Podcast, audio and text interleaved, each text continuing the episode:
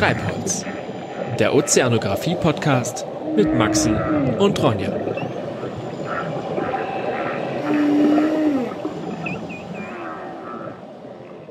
Wir sprechen heute endlich, endlich über die Mosaik-Expedition. Die ist schon im September gestartet, am 20. nämlich. Und er ist die größte je durchgeführte Arktis-Expedition. Und zwar ist da das große Forschungsschiff Polarstern aufgebrochen in Tromsø, hat sich in der Arktis ins Eis einfrieren lassen und driftet jetzt gerade mit einer großen Eisscholle durchs Nordpolarmeer. Und ich finde das ziemlich krass. Wobei man, ich habe auch gelesen, Eisscholle ist ja, also diese Eisscholle muss mehrere Kilometer lang sein und äh, mindestens 1,5 Meter dick. Ich weiß nicht, was für wie groß und wie breit oder dick diese Eisscholle gerade ist, die sie haben. Aber ich finde, wenn man an Eisscholle denkt, denkt man irgendwie immer an hier, wie hieß er? Lars, der kleine Eisbär, der auf so einer kleinen Scholle so durch die Gegend floatet. Ja, das ist auf jeden Fall eine ziemlich, ziemlich große Scholle. Mir ging es auch so beim Recherchieren, dass ich teilweise das Gefühl hatte, das klingt wie so ein Riesenfestival, weil es gibt also so ein Ocean City Zelt und ein Balloon Town, das ist dann irgendwie so ein Messballon und angeblich oder anscheinend gibt es sogar Kiosks, wo man auch Souvenirs kaufen kann und Drinks und so. Ähm, also ich finde, es klingt auch ziemlich spaßig. Aber es ist schon sehr schön, dass nur weil etwas Messballon heißt, denkst du an ein Festival. Aber sorry. Balloon Town klingt einfach wie so eine Festivalstadt mit lauter yeah. Heißluftballons oder so. Ja.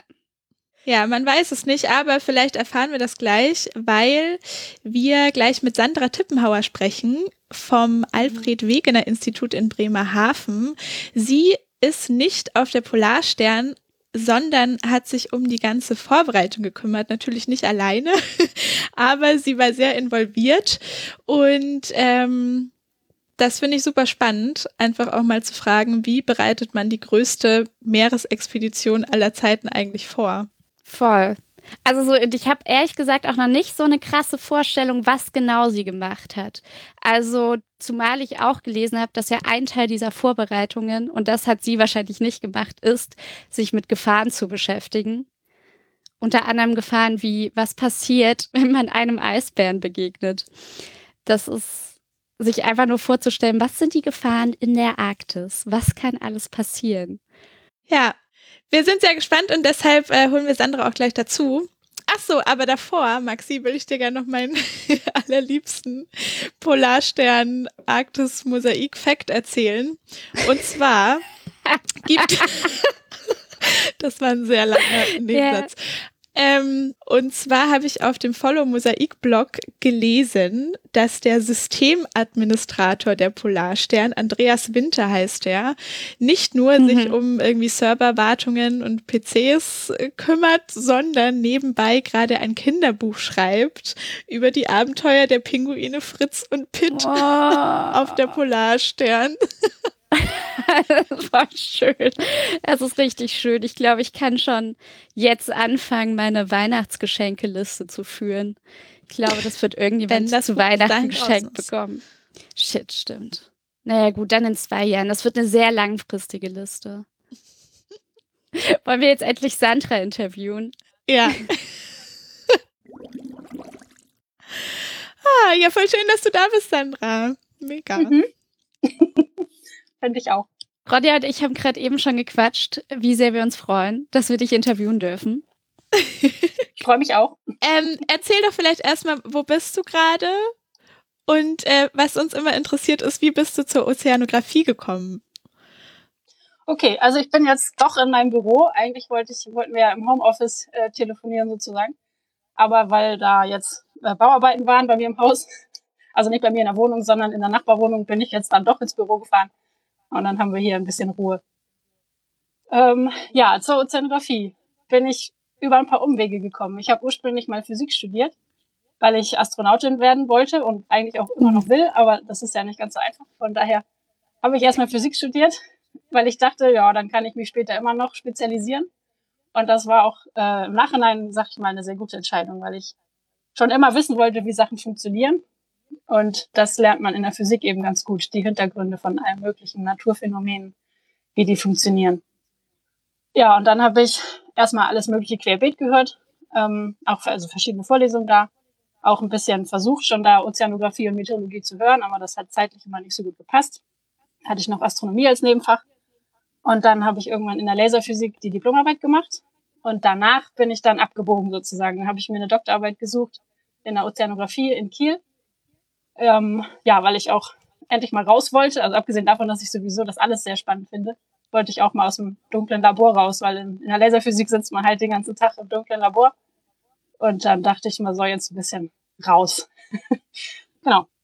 Und habe ich mich in Kiel beworben und habe glücklicherweise auch die Stelle bekommen. Und das war dann der Wechsel. Seitdem bin ich in der Ozeanographie. Ich finde das mega cool. Ich habe direkt Lust, einen Spin-off-Podcast über Laserphysik und Laserphysik aufzumachen. ah, ja, krass, voll schön, wie die Wege manchmal so gehen. Mhm. Aber kannst du da schon so, gibt's, was sind so die Parallelen für dich zwischen Astronomie und äh, Ozeanographie? Weil ich habe das Gefühl, das sind beides so voll die Themen, von denen sich Menschen so faszinieren lassen. Einmal Weltraum und einmal das, die Tiefen des Meeres. Also das ist, glaube ich, auch sehr individuell. Ähm, ich persönlich weiß nicht, ob ich da Parallelen sehen würde, aber also ich für mich will einfach eben alles Mögliche verstehen. Wenn ich irgendwas, irgendein Phänomen sehe, dann will ich halt verstehen, wie das funktioniert. Und ähm, ja, Astronomie finde ich an sich super spannend. Was ich da so ein bisschen schwierig fand, ist, dass das halt alles so richtig weit weg ist. Ne? Man kann nicht hinfahren und das angucken. das ist jetzt zwar keine Parallele, sondern ein krasser Unterschied. Und das ist in der Ozeanographie eben anders. Und das finde ich sehr schön, dass man eben hinfahren kann und das angucken und messen. Und hinfahren ist auch eine wunderbare Überleitung zu Die unserem perfekte Thema. Überleitung.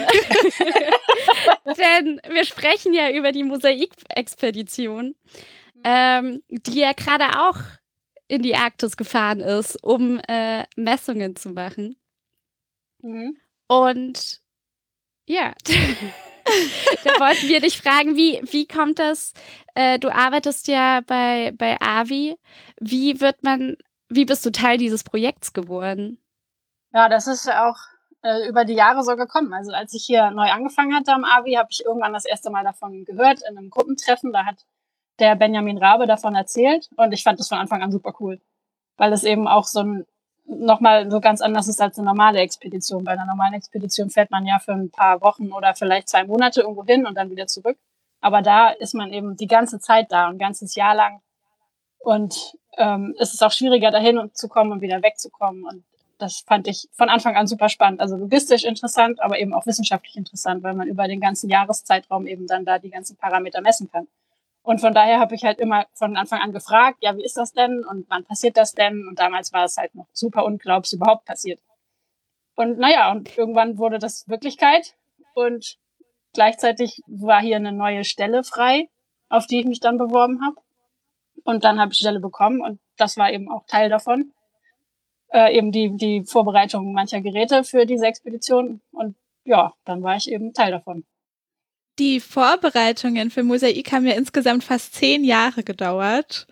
Ähm, seit wann bist, bist du da involviert? Also wirklich praktisch involviert bin ich seit bisschen mehr als einem Jahr. Also so im Januar 2019 hat das angefangen für mich, dass ich da wirklich was dafür gemacht habe. Also dass ich davon gehört habe und das cool fand, natürlich viel länger, aber dass ich dann wirklich involviert war, war dann ungefähr im Januar 2019.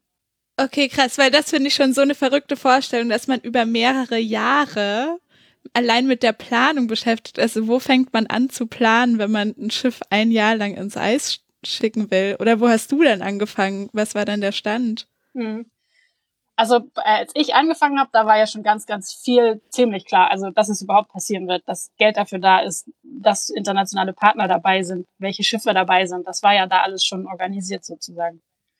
Und ähm, als ich dann angefangen habe, ging es dann eben darum, dass wir, ähm, also dass wir haben verschiedene Geräte da eben auf dem Eis und die mussten dann ja auch vorbereitet werden. Also erstmal, welche Geräte genau schicken wir dahin? Also welches Gerät, nicht nur einen Temperatursensor, sondern welchen, welche Seriennummern, wie viele davon?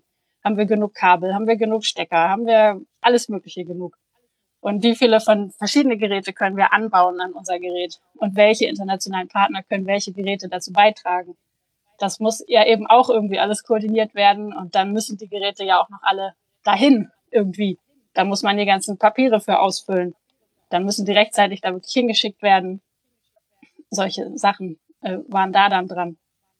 Warst du dann eher logistisch bei den, äh, bei den Vorbereitungen dabei von solchen Messgeräten oder wurde da was extra entwickelt? Hast du da was mitentwickelt? Wie, wie ist das so abgelaufen? Mhm. Also wirklich Entwicklung würde ich das in diesem Fall nicht nennen. Wir haben ähm, unser eins der wichtigsten Geräte der Ozeanografie, sag ich mal, das ist die CTD, das steht für Conductivity, Temperature and Depth. Also man misst damit die Leichtfähigkeit, die Temperatur und die Tiefe. Und darüber kann man dann ähm, den Salzgehalt und eben die Temperatur und die Tiefe ableiten. Und an dieses Gerät kann man noch verschiedene andere Sensoren ranbauen. Also es ist ein großes, rundes Gerät. Äh, in der Mitte sitzen die Sensoren und außenrum sitzen Wasserflaschen, also große ähm, Röhren im Prinzip mit zwei Deckeln und die kann man dann im Wasser unten irgendwo in irgendeiner Tiefe schließen und bringt dann das Wasser mit nach oben. Und zusätzlich zu diesem Temperatur- und Leitfähigkeits- und Drucksensor kann man eben auch noch Sauerstoff anbauen und ähm, Chlorophyll haben wir dran, also zwei verschiedene Fluorometer für Chlorophyll und für CDOM. Ähm, dann haben wir noch einen Methansensor an dem einen Gerät dran, einen Transmissiometer. Ähm, ich hätte meine Liste aufmachen sollen, ich kann es nicht alles aufzählen. Auf jeden Fall hat das Gerät noch acht Kanäle und die haben wir tatsächlich auch alle belegt. Und das ist irgendwie auch das erste Mal, dass ich das erlebe, dass die alle belegt sind. Und da musste man eben schon ein bisschen gucken, wo kriegt man die, also wer stellt die Geräte zur Verfügung, wer will überhaupt alles ein Gerät da dran haben und worauf einigt man sich am Ende und wo kriegt man auch die Kabel her, weil gerade diese Kabel, es gibt für die acht Geräte nur vier Stecker und das heißt, es müssen sich immer zwei Geräte mit so einem Y-Kabel den Stecker teilen und so ein Kabel muss man ja auch erstmal bestellen und diese Lieferzeiten sind teilweise zwölf Wochen, also muss man das ganz schön früh alles planen, damit man dann auch das passende Kabel hat. Und da geht's dann eben in die Logistik rein. Man muss halt sich erst entscheiden, was will ich überhaupt messen. Dann kommt direkt die Logistik, wo kriege ich den Sensor her? Wo kriege ich das Kabel her und kriege ich das noch rechtzeitig bestellt, damit das dann auch alles rechtzeitig da ist, damit es dann los kann und mit ans Schiff kommt. Mein, meine Frage wäre jetzt, wenn du, wie, weil ich stelle mir jetzt vor, dass ich unfassbar viele, weil du meintest, was misst man damit und was kann man damit äh, auswerten, dass ich jetzt unfassbar viele aufgeregte Ozeanographen oder Forscher, ich weiß nicht, ob da auch Biologen äh, und Geologen sind ja wahrscheinlich auch mit bei dieser Expedition dabei. Und ich stelle mir jetzt vor, dass unfassbar viele aufgeregte Menschen sich bei dir gemeldet haben und gesagt haben, äh, ich hätte jetzt gerne noch ähm, dass das und das mit dabei ist und dass man das mitmessen kann. Und äh, ein Fläschchen hätte ich gerne für Wasser aus diesem Bereich. Ähm, ist das so abgelaufen oder wie läuft das? Ja, so, so ungefähr. Also ähm, schon, also es wurde dann irgendwann halt geplant, welche Sensoren alle drankommen. Das war großteils eigentlich relativ früh fertig und dann gegen Ende gab es dann halt noch so ein paar Geschichten, wo dann noch jemand relativ kurzfristig kam und noch einen Sensor dran haben wollte.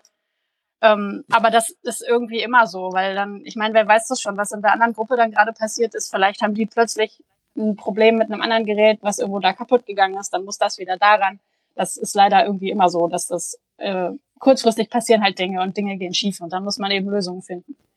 Ähm, was, was war der andere Teil der Frage? Ach so, ja genau, an Bord, ja klar. Also das ist auf jeden Fall wuselig teilweise, weil da ganz, ganz viele Menschen sind, die wirklich Wasser wollen. Das stimmt, absolut.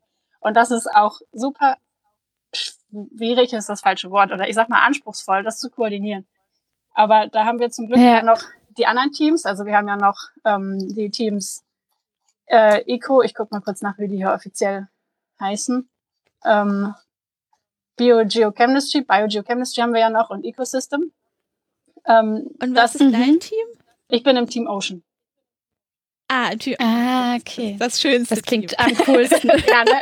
Auf jeden Fall auch komisch. genau, und die, die anderen wollen halt, also wir brauchen auch ein bisschen Wasser selber tatsächlich, aber das meiste Wasser geht an die anderen. Und von daher haben die dann auch den Großteil der Koordination übernommen. Dann haben die sich eben zusammengesetzt und sehr, sehr, sehr lange diskutiert, welche Tiefen beprobt werden und wer wie viel Wasser bekommt aus welcher Tiefe. Das nächste Ding ist dann die Reihenfolge, weil es gibt Leute, die samplen verschiedene Gase und die wollen eben zuerst an die Flasche ran, weil wenn die Flasche erstmal auf ist, dann kommt das Wasser ja in Kontakt mit der Luft an Bord und dann, naja, mhm. verfälscht man letztendlich seine Messergebnisse. Und das ist dann eben auch so ein Ding. Man muss halt gucken, wer kommt wann an die Flasche ran. Und so, also das ist schwierig. Okay, also es gibt tatsächlich für das komplette Jahr jetzt schon den Plan, wer an welchem Tag, zu welchem Zeitpunkt wie viel Wasser schöpfen darf? So grob, ja. Oder so? Also man muss natürlich dann auch reagieren und das ein bisschen umplanen, wenn dann irgendwelche Sachen sich ändern. Aber es gibt den groben Plan, welche Wassertiefen beprobt werden. Und also es sind nicht alle, also ein paar Wassertiefen sind, sind fix. Zum Beispiel, da nimmt man eine Probe am Boden oder kurz über dem Boden. Dann nimmt man meinetwegen eine in 2000 Meter Tiefe oder eine in 1000. Und weiter oben macht man es dann von dem abhängig, was man da sieht. Es gibt dann zum Beispiel ein Chlorophyll-Maximum in einer Tiefe und das beprobt man dann eben. Und da weiß man jetzt vorher nicht genau, liegt das auf 30 Meter oder 25 oder wo auch immer. Aber man sieht das, wenn man das Gerät runterlässt. Dann können wir oben die Daten angucken live. Und dann kann man eben entscheiden, okay, da werden wir die Wasserprobe nehmen. Aber die Wasserprobe nimmt man sowieso mal erst auf dem Weg nach oben. Und dann äh, ja, schließt man die Flasche eben in der Tiefe, wo man das Maximum gesehen hat. Jetzt muss ich kurz fragen, wie groß ist denn dieses Gerät? Also, weil das klingt gerade so, als würdet ihr da dann auf dem Schiff stehen und dann lässt man das so runter, guckt, was das misst und dann entscheidet man, wo die Wasserflaschen dann mitgenommen werden. Ja, so ist, ist das, das so ein Meter oder? Also wir haben oder ist das so ein Riesenteil? Es ist bisschen, also wir haben zwei. Das eine ist eher groß, das ist, äh, naja, was ist das denn? Also zwei Meter hoch oder so ungefähr und Aha. oder ein bisschen mehr sogar. Nee, es ist ein bisschen mehr. Und der Durchmesser, oh Gott, 1,50 vielleicht oder so. Das ist dann der Stahlrahmen. Ah, okay. Und da dran hängen dann 24 Wasserflaschen, in die passen jeweils 12 Liter rein. Und 12 Liter? Genau. Ah, okay. Also keine 100 Liter. nee, nee, das ist halt jetzt nicht so. Die Flasche. Bisschen größer. Also klar, wir haben eine andere. Also wir, diese große CTD setzen wir vom Schiff aus ein. Also ist eben ein großer Draht und dann hängt das an der Winde und so. Das ist halt naja, ein echt großes Gerät. Und dann haben wir das noch ein bisschen kleiner.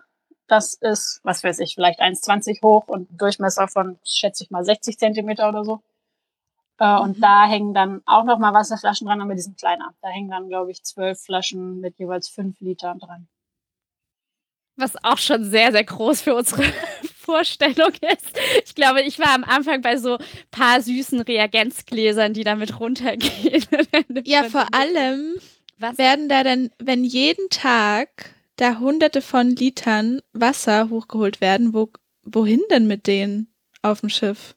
Ja, da sind verschiedene Labore und da haben die dann ihre ganzen Experimente drin. Was die im Einzelnen da genau mitmachen, da müsstet ihr natürlich die fragen, das kann ich so nicht sagen aber viel davon wird durch verschiedene Filter filtriert und dann guckt man sich, soweit ich das verstanden habe, an, was in diesen Filtern hängen bleibt. Teilweise vielleicht auch, was dann nicht hängen geblieben ist. Manche Leute machen auch Experimente damit, dass sie das Ganze inkubieren, dass sie die dann in, ich sag mal jetzt in ein Aquarium tun, das Wasser, und dann verschiedene Experimente damit machen, was da drin wächst oder wenn man damit dies und das macht, was da dann drin wächst, solche Dinge. Aber ja, da bin ich bisschen überfragt. Aber weißt du, wie oft dieses Gerät nach unten geschickt wird, also ins, in den Ozean versenkt wird? Hm. Wir haben ähm, dafür auch so einen Plan, den ich kurz suchen könnte.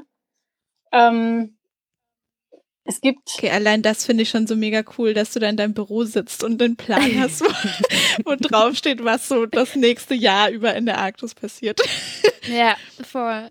Das wird auch ständig wieder geändert, aber wir haben eben so, so einen Wochenplan erstellt, wann, an welchem Tag welche Sachen dran sind, weil das ja eben auch alles miteinander zusammenhängt. Weil wenn wir jetzt zum Beispiel dieses, dieses Gerät fahren und das ganze Wasser holen, dann müssen die anderen ja auch Zeit haben, diese Proben zu nehmen. Es macht ja keinen Sinn, wenn wir mhm. da stehen mit dem Gerät und die anderen sind gerade draußen auf dem Eis und nehmen Eisproben oder so. Von daher yeah. muss man das ja eben genauso absprechen und deshalb gibt es eben diese Pläne. Und soweit ich das weiß, setzen wir gerade die große CTD einmal die Woche ein, weil die können wir eben auch bis zum Boden runterlassen. Die kleine können wir nur bis ah. 1000 Meter runterlassen oder 1100 und ein paar zerquetschte, weil das, ähm, das Kabel ist einfach nicht so lang für die kleine. Und ähm, genau, deshalb geht das nicht so oft, aber äh, nicht so tief, aber das passiert mehrfach, weil da eben nicht so viel Wasser reinpasst. Deshalb brauchen wir ja. mehrere Casts, um mehr Wasser zu kriegen. Ähm, genau, also das ist schon ganz gut durchgeplant. Und dann gibt's auch noch andere Tage, wo wir dann andere Instrumente einsetzen. Genau. Aber ich stelle mir dann jetzt vor, dass unfassbar viel Wasser immer wieder quasi rausgeholt wird, wenn das 12 Liter Flaschen sind. Muss dann zwischendurch auch mal Wasser wieder zurück ins Meer zurückgeschüttet werden oder so, damit man nicht ganz so viel Ballast mit sich rumschleppt? Ja, ja, ja, ja. Oder? Also, okay. Ja, da müsstet ihr natürlich wieder die fragen, was sie damit machen, aber letztendlich wird das Wasser, was eben äh, gesampelt wurde, geht entweder, wenn da Ja. nichts mit passiert ist und das nicht irgendwie verunreinigt ist, kann man das ja direkt wieder außenbords geben. Ähm, ja, wenn damit irgendwas passiert ist, wenn da Chemikalien drin sind oder so, dann haben wir auch Chemikalienabfallbereich sozusagen, wo wir das sammeln und dann mit an Land bringen. Aber das können natürlich nicht so große Volumina sein, das ist ja klar. Die Polarstern, die sticht ja schon seit den 80er Jahren immer mal wieder in See für Expeditionen. Mhm. Ähm, wie ist das? Ist das immer die gleiche Ausrüstung und dann packt ihr da jetzt das Gerät noch mit drauf oder wurde da für die Mosaikexpedition wirklich so das ganze Schiff umgebaut und irgendwie neue Labore installiert oder wie ist das? Also eigentlich ist das Schiff an sich, nein, also da wurden keine neuen Labore oder so installiert. Das, das Schiff geht ja regelmäßig in die Werft und wird überholt und verschiedene Dinge werden ausgetauscht. Von daher, ähm, ja, sowas natürlich schon, aber es ist jetzt nicht so, dass man da richtig große extra Labore drauf gebaut hat. Was, okay, schon teilweise, das ist ein bisschen schwierig. Ähm, es, es ist auch nicht, es ist das Thema Atmosphäre, glaube ich. Es gibt verschiedene Laborcontainer, die zusätzlich drauf sind jetzt. Also auf dem vorderen Bereich vom Schiff sind normalerweise nur Frachtcontainer. Und soweit ich das mitbekommen Mhm. habe, sind da jetzt ähm, auch verschiedene Laborcontainer, wo die Leute dann eben ihre Labore in diesen Containern haben. Also da ist schon die übliche Ausstattung vom Schiff ähm, ist so, wie sie immer ist sozusagen. Also die Räume sind da und so ein paar Standardgeräte sind immer auf dem Schiff drauf. Aber auch sonst bei den Expeditionen ist es großteils so, dass die Leute ihre Sachen mitbringen. Also wenn man verschiedene Geräte einsetzt, dann bringt man die eben mit. Was machst du denn dann jetzt gerade seit das Schiff jetzt losgestartet ist und die Planung dann abgeschlossen war? Am Anfang war eben sehr viel Aufbaubetreuung, weil wir ein sehr kleines Team an Bord selber haben, mussten wir eben auch ganz viel von hier unterstützen. Und wenn die eine Frage hatten, eben sagen, okay, das Gerät findet ihr da oder das müsst ihr so und so machen. Oder wenn die irgendwas nicht gefunden haben, dann haben wir denen gesagt, okay, entweder sie haben es gar nicht gefunden, wenn das jetzt zum Beispiel ein Dokument war, ein Manual oder so, dann haben wir denen das halt nochmal rübergeschickt. Oder wenn die ein Gerät nicht gefunden haben, dann haben wir denen halt irgendwie gesagt, okay, eigentlich müsste es in der und der Kiste sein oder so. Wenn die jetzt super im Stress waren, theoretisch können die das alles auch selber nachgucken. Aber dadurch, dass sie eben so wenige sind, haben wir halt schon versucht, den so viel wie möglich von hier aus abzunehmen. Oder dann auch die Software zum Laufen zu bringen und diese ganzen Geschichten. Da hat man dann schon versucht, von hier zu unterstützen. Oder auch Wie viele seid ihr denn im Team? ähm, eigentlich nur drei. Auf dem ersten Ach, krass. Abschnitt waren wir äh, drei, genau. Auf dem zweiten waren wir sogar sechs. Da war noch irgendwie ein Platz zusätzlich frei und außerdem war der Co-Fahrtleiter auch vom Team Ocean. Und der hat dann zwar auch andere Aufgaben, aber konnte ihm ab und an auch mal helfen. Jetzt gerade sind es wieder nur drei plus der Fahrtleiter, der ist allerdings auch vom Team Ocean, aber eben hat auch eigentlich andere Aufgaben und kann nur ab und an mal helfen. Auf dem nächsten Abschnitt wären es auch nur wieder drei und auf dem letzten wahrscheinlich vier Leute. Ach krass, aber wie viele Leute seid ihr, also insgesamt auch die Leute, die jetzt an, an Land das noch alles koordinieren und machen? Äh, alleine bei uns hier in der Gruppe sind äh, wir haben mindestens zehn, schätze ich jetzt mal kurz, ohne jetzt durchzuzählen. Äh, aber viele davon gehen irg irgendwann eben in der Zeit an Bord. Mhm. Und ja, eigentlich ist, also ich meine, klar, irgendwie beeinflusst das alle hier in der Gruppe so mehr oder weniger. Irgendwie kriegen das alle mit. Und gerade die Techniker, die haben natürlich viel damit zu tun, weil sie die Geräte vorbereitet haben. Die unterstützen dann auch mal so, ohne dass sie selber hinfahren. Aber die meisten, die irgendwie mit damit zu tun haben, fahren irgendwann auch selber hin. Okay. Spannend, weil ich hatte, ich weiß nicht, ob wir das vorhin schon gesagt haben, aber es sind ja, es sollen ja im Laufe des Jahres sollen ja um die 600 Personen zum Schluss auf diesem Schiff Mhm. Äh, gewesen sein, oder? Und ich finde das Wahnsinn, weil es irgendwie hätte ich jetzt auch bei so einer Forschergruppe gedacht, dass es viel, viel mehr sind, aber klar sind das, sind die Forscher an sich auch nochmal so ein kleiner Anteil davon, oder? Von den, also es braucht ja auch noch Leute, die das Schiff koordinieren oder diese Eisbärenwächter Genau. sind ja wahrscheinlich auch damit im Begriffen. Genau, die sind da und natürlich die Crew. Also das fängt eben an oben beim Captain und bei den Offizieren. Bis dann die ganze Decksmannschaft, die eben uns bei den Geräten auch hilft und die Kräne fährt. Dann sind natürlich Leute in einer Maschine, die dafür sorgen, dass das Schiff äh, Strom hat, dass die Maschinen laufen, dass Frischwasser gemacht wird, dass die Heizung läuft und dass man eben, wenn man wieder losfahren muss, dann auch die Maschine wieder richtig ankriegt. Jetzt läuft ja immer nur ein Hilfsdiesel, soweit ich weiß. Und dann eben natürlich mhm. auch die Küche. Da sind ja Köche da und Stewardessen und so. Also das, das ganze Schiff ist ja weiterhin in Betrieb. Ich will noch mal ganz kurz zurück zu den Messgeräten, weil ich habe gelesen, dass vorab geschätzt wurde, dass die durchschnittliche Drift, also die Strecke, ähm, die sich das Schiff im Eis vorwärts bewegt, auf sieben Kilometer pro Tag geschätzt wurde. Mhm. Und dass es jetzt aber so ist, dass das Schiff anscheinend doch ein bisschen schneller vorwärts kommt, als man gedacht hat. Mhm. Wie macht man das dann mit Messungen, die jetzt außerhalb der Eisscholle stattfinden? Also es sind ja Messgeräte im Umkreis, ich glaube, von 50 Kilometern oder so verteilt mhm. auch. Mhm. Ähm, ist das dann so, dass das Schiff da irgendwie wegschwimmt und man muss dann gucken, dass man die ganzen Sachen rechtzeitig mitnimmt oder wie, wie ist das? Hey, das ist ja ähm, dann im Eis verankert. Also das Eis, das Schiff driftet ja mit dem Eis zusammen. Also das, das Schiff ist ja im Eis eingefroren und dieses ganze Eis driftet ja mit.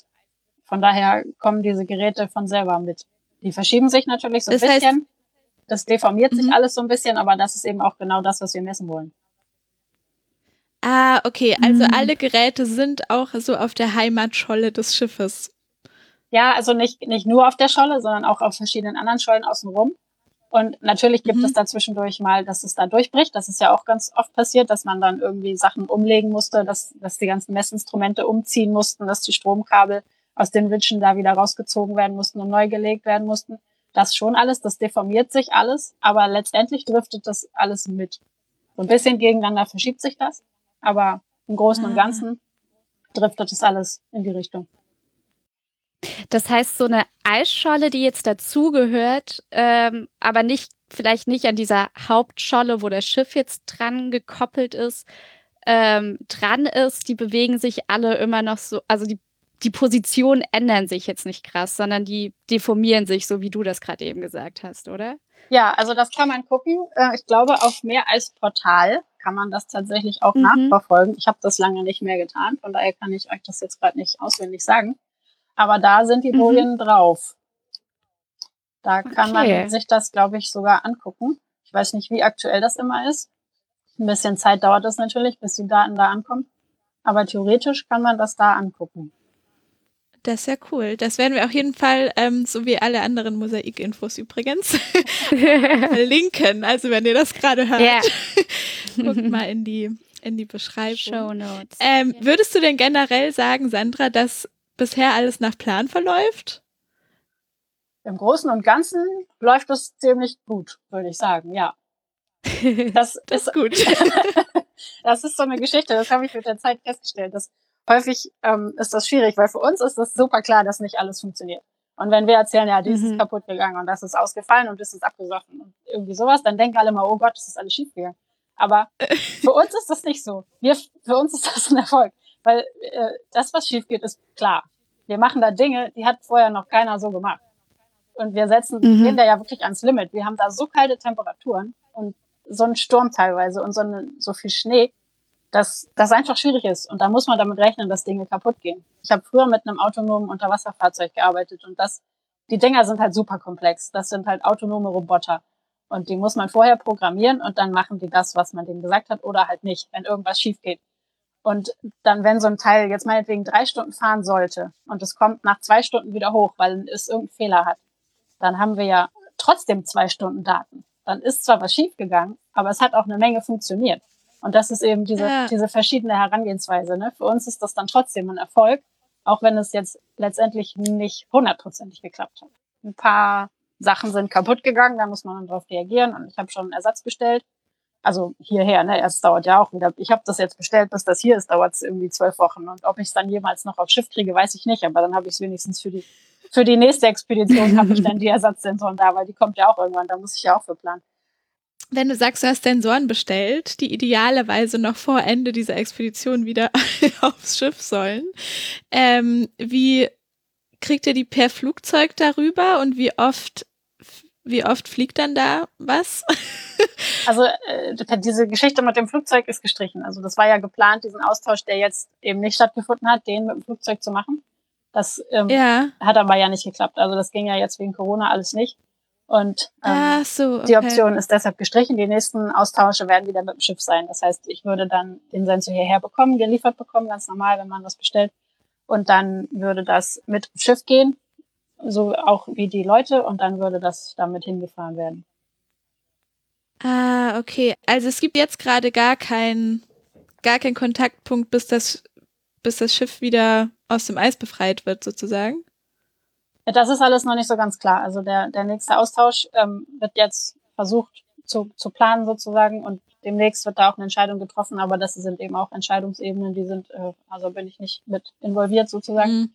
Und deshalb kann ich da auch nicht so viel zu sagen, aber ähm, der nächste Austausch wird höchstwahrscheinlich mit einem Schiff passieren, was dann dahin fährt. Jetzt sind ja neulich aber Leute wieder zurückgekommen mhm, von der genau, Expedition, genau, richtig? Vom zweiten. Ähm, was, was passiert dann, wenn die zurückkommen? Die bringen ja dann ganz viele Daten mit wahrscheinlich, oder? Also was sind dann die nächsten Schritte? Mhm. Die Daten werden dann ähm, auf ein zentrales Speichersystem geladen und da können dann alle Leute, die im Projekt beteiligt sind, haben da Zugang drauf. Und dann äh, startet als erstes die Qualitätskontrolle. Also das sind ja wirklich dann die Rohdaten und da muss man dann eben noch verschiedene Dinge mit tun, die prozessieren. Und dann irgendwann ähm, sind die in einem Zustand, dass man anfangen kann, die wissenschaftlich auszuwerten. Bist du denn bei der Auswertung auch nochmal mit dabei beteiligt oder ja. äh, kümmerst du dich? Ja. Ja, also das ist tatsächlich meine, meine Kernaufgabe an sich, die CDD-Daten, die dann, äh, also die Rohdaten zu bearbeiten und die äh, mhm. anzugucken, ganz genau mit den Wasserproben zu vergleichen. Denn die Geräte, die werden immer vor einer Fahrt und nach einer Fahrt kalibriert.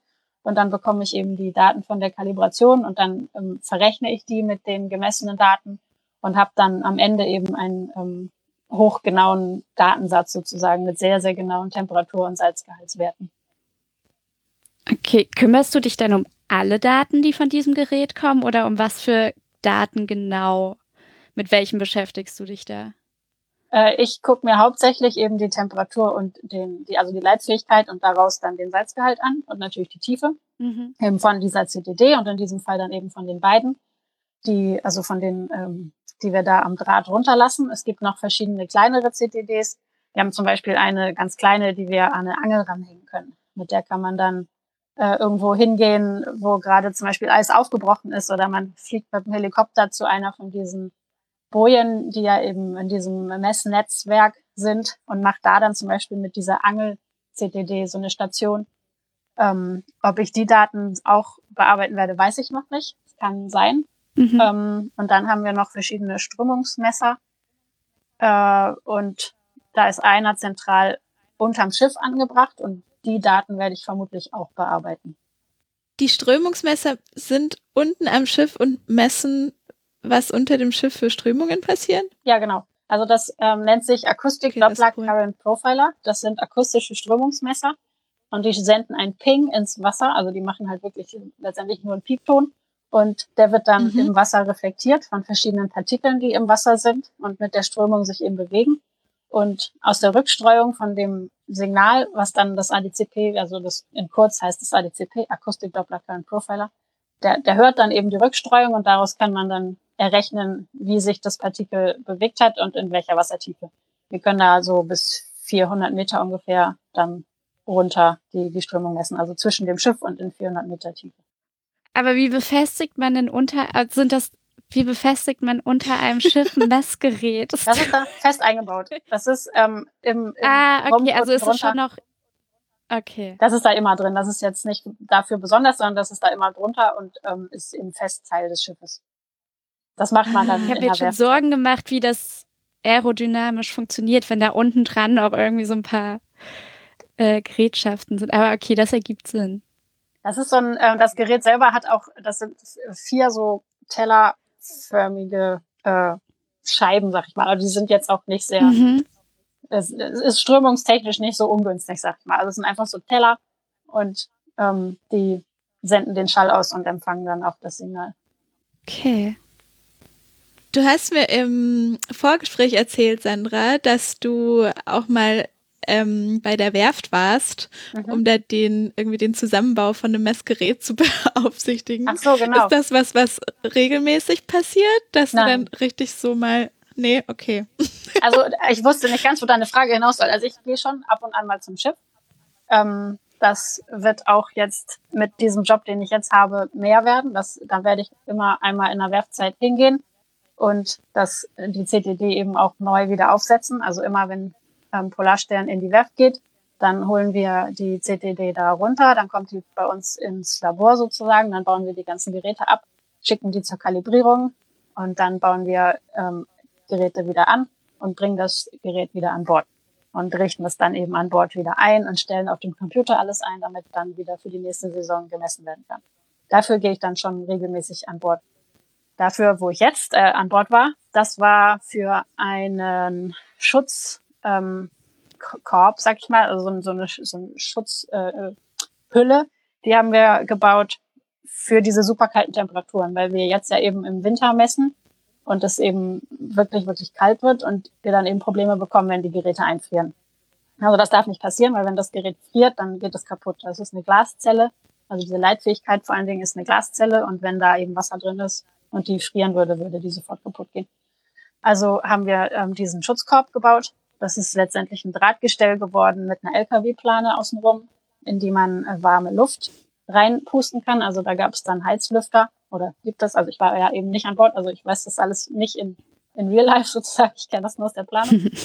äh, da sollen dann eben Heizlüfter an solche Schläuche angeschlossen werden, mit denen dann die warme Luft in diesen ähm, ja in diese Schutzhülle reingepustet wird und damit dann die Geräte hoffentlich über null Grad gehalten werden können. Und dann ähm, naja, schafft man eben den Weg von Bord ins Wasser. Also das ist eben der Problembereich. Du musst irgendwie aus dem beheizten Schiff an Deck, runter aufs Eis, ins Wasser und dann im Wasser hast du ja, ist es ja nicht mehr so kalt. Aber eben diesen Weg musste man irgendwie überbrücken. Ha, und im Wasser ist es dann warm genug, dass das kein Problem mehr ist. Genau, im Wasser kann es ja nur, ähm, bis, also das Wasser friert ja bei minus 1, noch wie was Grad. Von daher ja. kann es ja kälter nicht sein. Dann wäre es ja eben Eis mhm. und ähm, von daher geht das dann im Wasser. Krass. das ist auch noch was, gehört auch noch mal so in diese Kategorie von äh, Notfallplänen, die man haben muss oder worauf man vorbereitet sein muss. Äh. Ja, genau. Und auch da wussten wir ja letztendlich überhaupt nicht, ob das funktionieren wird. Und die Leute, die das dann gebaut haben, die haben halt auch immer gesagt, ja, okay, wir, wir können das so bauen, aber ob das funktionieren wird, wissen wir nicht. Und ja, wissen wir einfach nicht. Wir tun das Beste, wir bereiten uns so gut vor, wie, wie wir halt das können. Und letztendlich sehen wir dann im Feld, ob es eine gute Idee war oder nicht. Ja. Wenn du da bei der Werft vorbeischaust, ist das aufregend für dich oder ist das schon normal, da auf so einem Schiff zu sein und so? Es ist, ähm, also natürlich ist es nicht mehr so aufregend wie am Anfang, aber es ist schon noch ziemlich cool. Also ich ähm, mache das sehr gerne. Cool. das ist echt cool. Ich habe das Gefühl, wir wir sprechen da so viel drüber und das, das sind aber immer nur so kleine Müs, die sich erschließen in diesem großen Bild. Also diese Expedition ist für mich so ein Riesending mit so, so vielen Abläufen. Äh, ist das, verlierst du da auch manchmal den Überblick oder ist, ist das nur für uns gerade so viel? Es ist ein, ein Riesending. Das ist aber eben auch, also gerade Polarstern ist halt auch einfach groß und da sind viele Leute drauf. Und dadurch, dass es auch so viele Teams sind. Also ich habe über unseren Bereich habe ich einen Überblick, ja, aber nicht über die ganzen anderen Teams. Ne? Also das ist einfach viel mhm. zu groß. Das, das sind so viele verschiedene Fragestellungen, die da auch bearbeitet werden. Wenn man auf einem kleineren Schiff ist, wo jetzt zum Beispiel nur Ozeanografen drauf sind, dann kann man vielleicht behaupten, man hätte über alles einen Überblick, aber selbst da sind dann ja verschiedene Projekte, an denen gearbeitet wird. Also das ist eigentlich, man hat eben seinen Bereich, den man, für den man zuständig ist, den man irgendwie organisiert und überblicken kann. Aber alles natürlich, also nicht. Das ist zu viel. Was wäre denn jetzt so das Coolste, was zurückkommen könnte vom Schiff an Daten? Also gibt's was, wo du sagst, das wäre jetzt echt mega, wenn das da gemessen werden würde? Mhm. Ähm, also ich finde super spannend diese Eddies und Fronten, die im Wasser sind. Ähm, man kann sich das ja genauso vorstellen wie auch in der Luft. Also wenn man jetzt einen Wetterbericht sieht, dann sieht man da ja auch immer diese Tiefdruck- und Hochdruckgebiete und dazwischen sind irgendwelche Fronten. Und im Wasser passiert mhm. ähnliches. Das sieht man natürlich nicht, weil, weil man sieht eben nur die Wasseroberfläche und man kann ja die Temperatur nicht sehen. Von daher kann man das im Wasser nicht so sehen. Und das ist einem auch häufig gar nicht so bewusst, dass es im Wasser so passiert. Aber diese Strukturen gibt's da. Und da gibt es starke Vermischung zwischen diesen verschiedenen ähm, Wassermassen, sag ich mal. Also zwischen einer Wassermasse, die warm ist und einer, die kalt ist und einer, die salzig ist und einer, die weniger salzig ist. Und diese Vermischung, die messen wir mit einer Turbulenzsonde zum Beispiel. Und ähm, ich finde das halt super spannend, wie das an diesen Fronten und an diesen Eddies passiert. Und das ist sehr schwierig normalerweise, diese ähm, Strukturen komplett aufzunehmen, also auch in dieser Dreidimensionalität das aufzuzeichnen. Weil wenn ich jetzt so einen Wirbel habe und ich halte meine CDD da rein, dann habe ich ja nur ein Profil an einer Stelle. Dann kann ich ja nicht sagen, ob das jetzt ein Wirbel ist. Und dadurch, mhm. dass wir jetzt dieses Netzwerk da im Eis haben an Verankerungen und eben an verschiedenen Stellen das messen, dann können wir eben sehen, okay, läuft hier jetzt so ein, so ein Wirbel durch. Und dann können wir mit dieser Turbulenzsonde zum Beispiel ähm, da von unserem Zelt auf dem Eis aus die Turbulenz messen. Und ähm, genau, wenn man das schafft, das hinterher zu rekonstruieren in so einem 3D-Bild, das finde ich super cool, wenn man das hinkriegt. Nur noch mal ganz kurz fürs nachträgliche Verständnis. Wir haben auch schon über Eddies gesprochen in unserem Podcast, aber ah, okay. es ist cool. schon ein Weilchen her. Das sind die, ähm, schon so Strudel unter Wasser sozusagen, wo dann diese mhm. Vermischung passiert, die du gerade erklärt genau. hast. Okay. Genau. Ja, nur dann mhm, ist das schon richtig in meinem Kopf. Du hast gerade auch Ronja und meins, äh, mein äh, Lieblingswort genannt, was wir mit der Ozeanographie verbinden oder als erstes mit verbunden haben, nämlich okay, Turbulenzen. Wir haben ja. uns sehr darüber gefreut und dachten, uh, wir setzen uns mit den Turbulenzen des Ozeans auseinander. Ah, okay.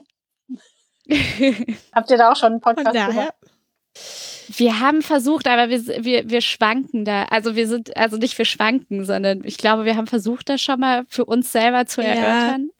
wir sind aber jetzt beim Interviewformat gelandet, weil wir an den physikalischen Grundlagen so ein bisschen gescheitert sind, mehr oder weniger.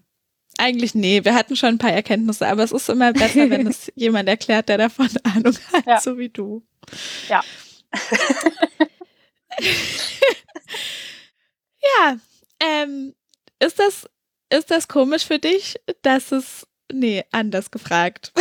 Wärst du jetzt auch gerade gern lieber auf dem Schiff oder bist du okay damit, hier das so aus dem sicheren Hafen zu begleiten? Ich wäre gerne auf dem Schiff.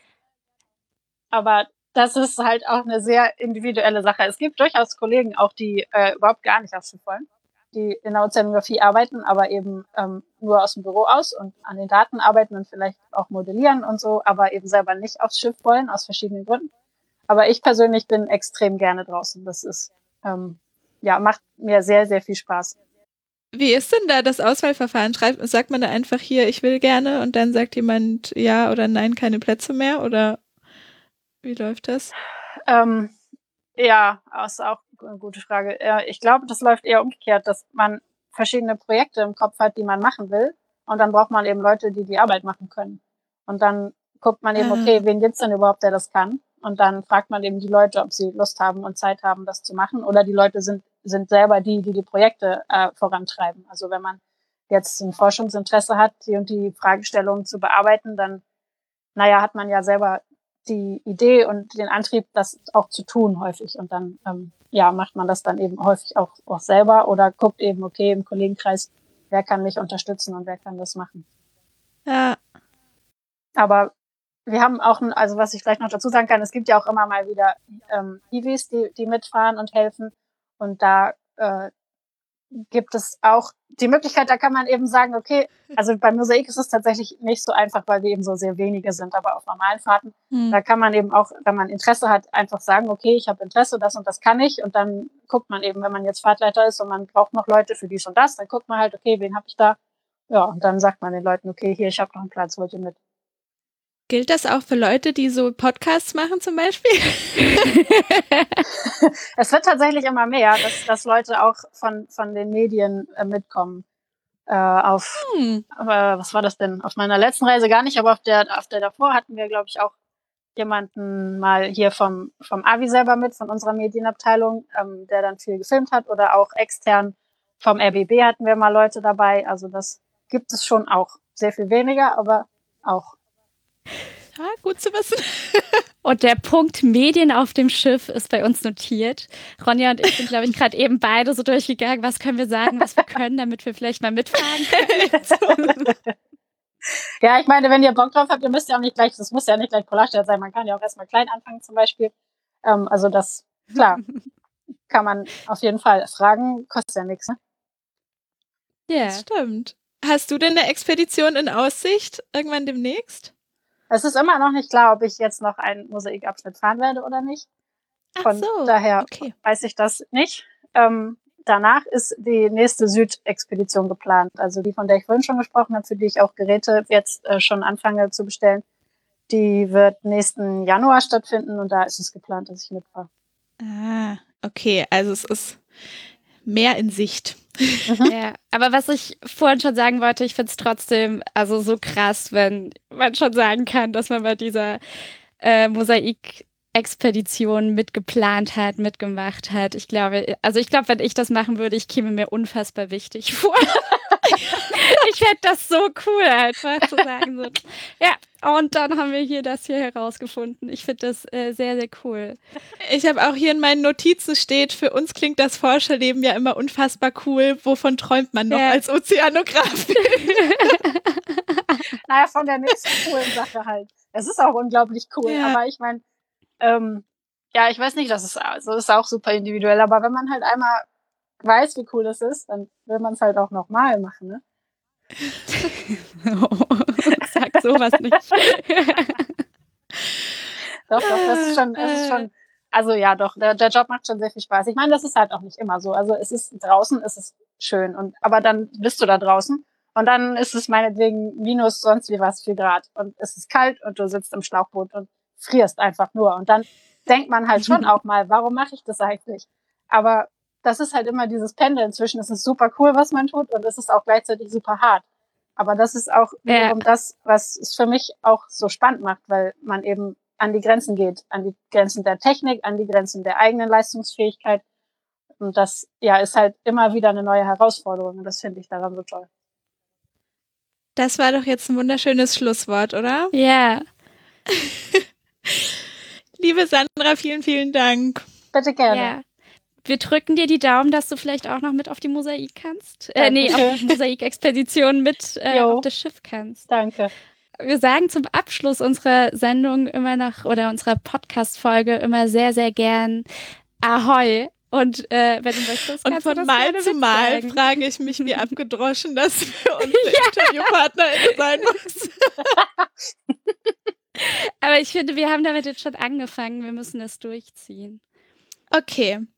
Ähm, ja, dann äh, vielen Dank fürs äh, Rede und Antwort stehen. Danke für alle, ähm, für danke an die Treibholzhörerinnen fürs Zuhören.